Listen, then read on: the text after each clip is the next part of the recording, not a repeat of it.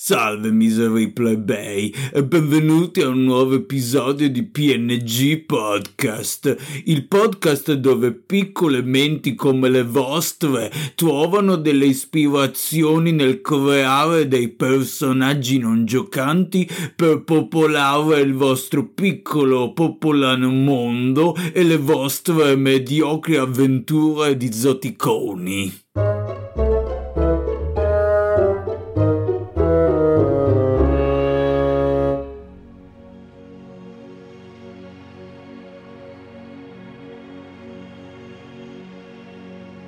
Ciao ragazzi e ragazze, mi scuso per l'introduzione, ma qui eh, non si può lasciare il microfono libero un attimo che subito un personaggio non giocante lo agguanta e lo usa a suo piacimento. Vi chiedo scusa per le poco simpatiche parole con cui siete stati accolti questa volta. A proferirle è stato proprio il personaggio non giocante di cui voglio parlarvi oggi. Vi presento Pandolfo Aurelio Venanzio Gualtiero IX Limpfoot, d'ora in avanti chiamato per semplicità Pandolfo. Pandolfo è un goblin di 16 anni, figlio adottivo del marchese Limpfoot, una importante famiglia nobile di Yeshpek che si trova nella terra dei leoni nel sud del Ferun. Suo padre, Guidoberto Adalgisio Venanzio Gualtiero III, è un uomo potente, ma oramai è anche un uomo di mezza età ed ha perso la vista da parecchio tempo. Guidoberto, inoltre, è anche vedovo, esattamente da 15 anni. Quando sua moglie era ancora in vita, cercò di avere un figlio, ma senza successo. A seguito poi della morte della moglie, Guidoberto decise di adottare un bambino. Egli ormai era già da qualche tempo cieco e quindi, quando si recò nell'orfanotrofio, senza saperlo, i suoi servitori con l'inganno gli fecero adottare un piccolo goblin, con la speranza poi che alla morte del nobile il figlio adottivo sarebbe stato una facile preda da uccidere. Pandolfo quindi crebbe nell'agio più sfrenato, diventando infine un bambino viziatissimo e questo lo rese estremamente spocchioso e creò parecchi dispiaceri al padre adottivo, che cercava, attraverso il denaro, di porre rimedio al malcontento popolare che generava questo figlio indisciplinato. Pandolfo, infatti, proprio grazie alla ricchezza del padre e allo status symbol, si permetteva di trattare chiunque nella maniera più canzonatoria. Prendeva in giro i lavoratori, mostrando loro invece una vita agiata a cui magari non potevano aspirare. Prendeva in giro i poveri, dandogli del denaro per fargli fare delle cose estremamente umilianti. Infatti il suo passatempo preferito era quello di dare delle monete d'oro a delle persone povere per prendersi a cazzotti oppure per fare dei versi come degli animali. Il suo insulto preferito era quello di dare dello zoticone a qualsiasi persona non lo riconoscesse. E questo generò parecchio malcontento all'interno della città. Un giorno però, mentre Pandolfo stava giocando, ascoltò inavvertitamente i suoi servi parlare di quanto poco ancora aveva da vivere il nobile patrigno Guidoberto e di come poi avrebbero ucciso il figliastro stesso per dividersi la ricca eredità. Pandolfo decise allora di avvisare immediatamente il patrigno, ma proprio quando cercò di parlare con egli, ecco che i servi iniziarono a lamentarsi e raccontarono a Guidoberto una serie di menzogne su Pandolfo. I servi raccontarono una fandonia così grande che Guidoberto, in preda all'ira e allo sconforto, decise di voler incarcerare seduta stante il figliastro. Pandolfo allora scappò via, giurando di salvare il proprio padre dai maledetti traditori. Pandolfo quindi scappò il più lontano possibile da Jespek, approdando in una città della Costa della Spada dove casualmente ci sono anche i nostri giocatori, i nostri avventurieri. Da lì mise un annuncio per trovare degli eroi in grado di aiutarlo nella sua impresa. Quando ho creato il personaggio non giocante di Pandolfo, ho voluto creare una versione non super negativa. Parliamoci chiaro, non volevo creare un Jeffrey di Game of Thrones, no Volevo però creare un personaggio fastidioso e quindi Pandolfo, sebbene è estremamente viziato e pestifero ed è abituato ad essere servito e riverito, tuttavia sotto sotto non è un personaggio cattivo. Egli è solamente un figlio, un bambino viziato cresciuto nell'agio che non ha idea della vita reale perché è sempre vissuto nella bambagia, con un padre che lo amava talmente tanto che però insomma non gli ha insegnato a vivere. E quindi questo ci permette di creare un personaggio non giocante che affianchi, che sia un comprimario in questa avventura con gli avventurieri, con i nostri protagonisti, ma che ci dà anche l'opportunità di creare un arco narrativo con questo personaggio non giocante che parte in un modo e poi alla fine di questa avventura avrà imparato a vivere, avrà imparato a dare il giusto rispetto a qualsiasi persona, perché qualsiasi persona si merita di essere trattata con rispetto. Quindi io penso che questo personaggio sia un buon metro di misura per testare i limiti dei giocatori e anche voi master per riuscire a capire come bilanciare un personaggio non giocante senza renderlo troppo fastidioso, ma quindi arrivi al limite del tirare le corde dei personaggi, dei nostri avventurieri, senza mai spezzarle. Mi rendo conto che è una cosa molto difficile. Tante volte, io stesso anche, ho creato dei personaggi non giocanti complessi che i miei giocatori hanno poi finito col trucidare. Ora, è colpa del master? Potrebbe essere colpa del master. È colpa dei giocatori? Potrebbe essere anche colpa dei giocatori. Non stiamo qui a dire cosa è giusto e cosa è sbagliato. Questo è un gioco di ruolo e come tale è bello vedere come diverse persone si approccino a personaggi non giocanti difficili. Forse è proprio questa la cosa che rende il gioco di ruolo un gioco anche psicologico. Il poter vedere come diversi individui approcciano personaggi di fantasia naturalmente, ma problematici.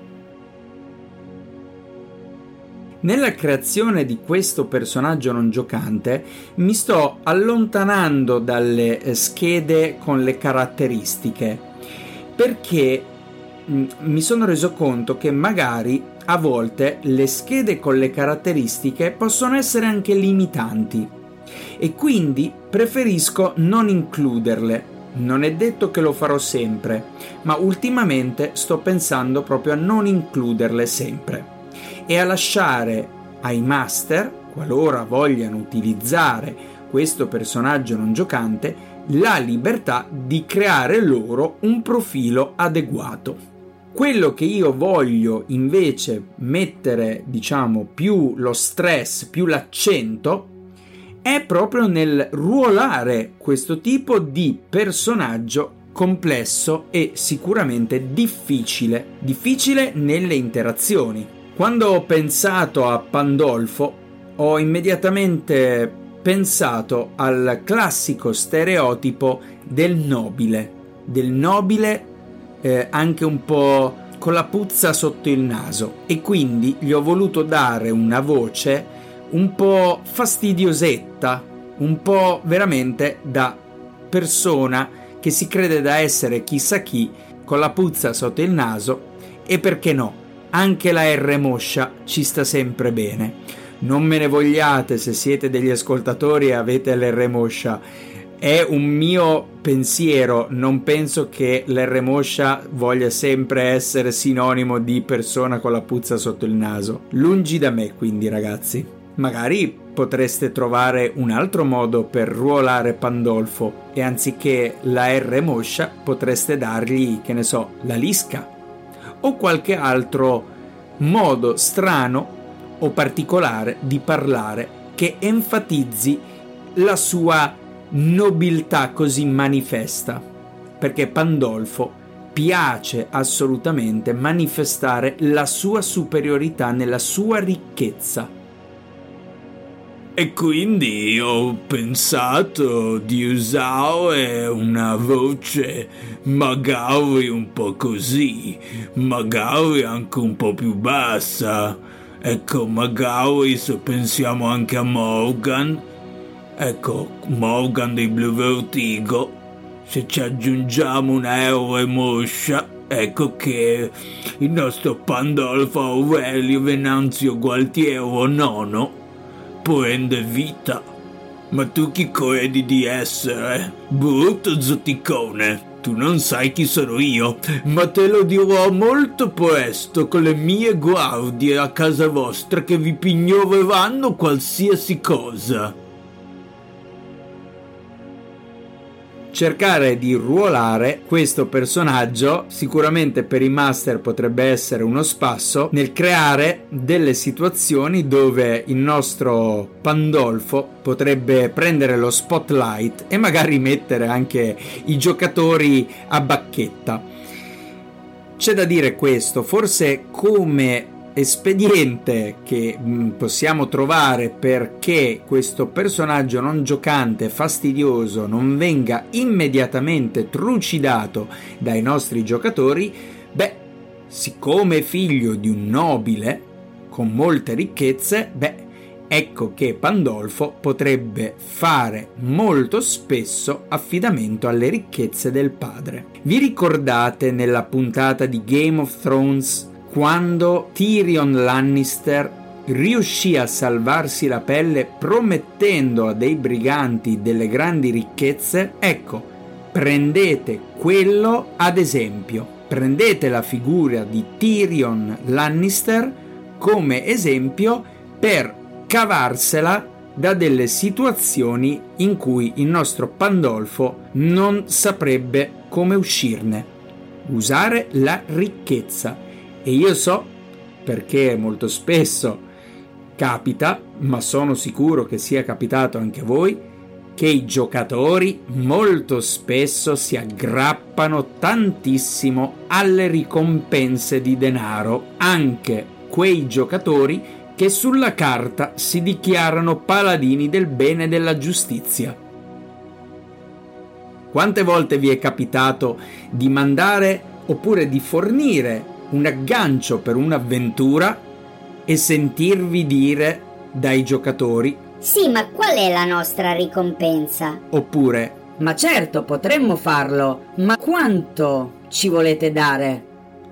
E non essere quasi mai d'accordo sul prezzo della ricompensa. Bene ragazzi, con Pandolfo i giocatori hanno trovato pane per i loro denti.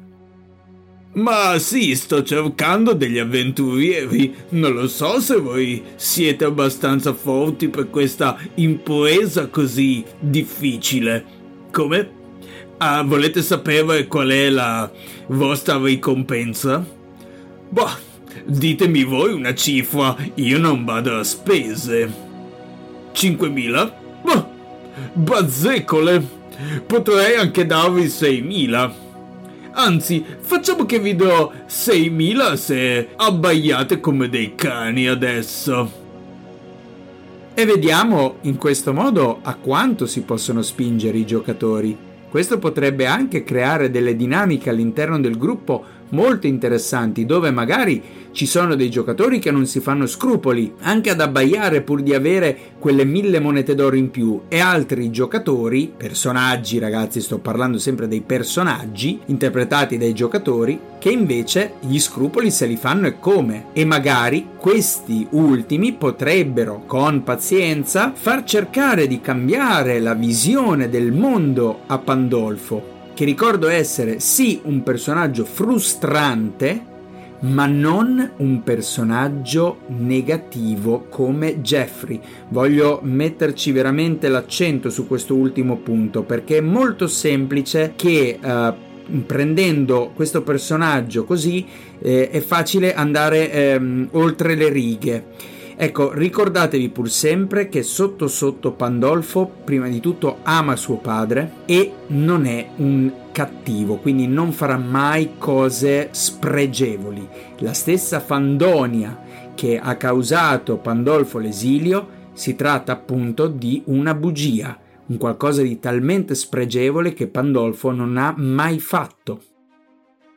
Bene ragazzi, io spero che con questo personaggio voi possiate creare delle interazioni interessantissime tra i vostri giocatori. Io vi saluto. Con agosto il podcast si prende una piccola vacanza e ci rivediamo a settembre per nuovi personaggi non giocanti. Ciao ragazzi! E mi raccomando, se non l'avete ancora fatto, mettete un like nel profilo Instagram di nome podcast underscore non underscore giocante, perché altrimenti siete dei veri zotici.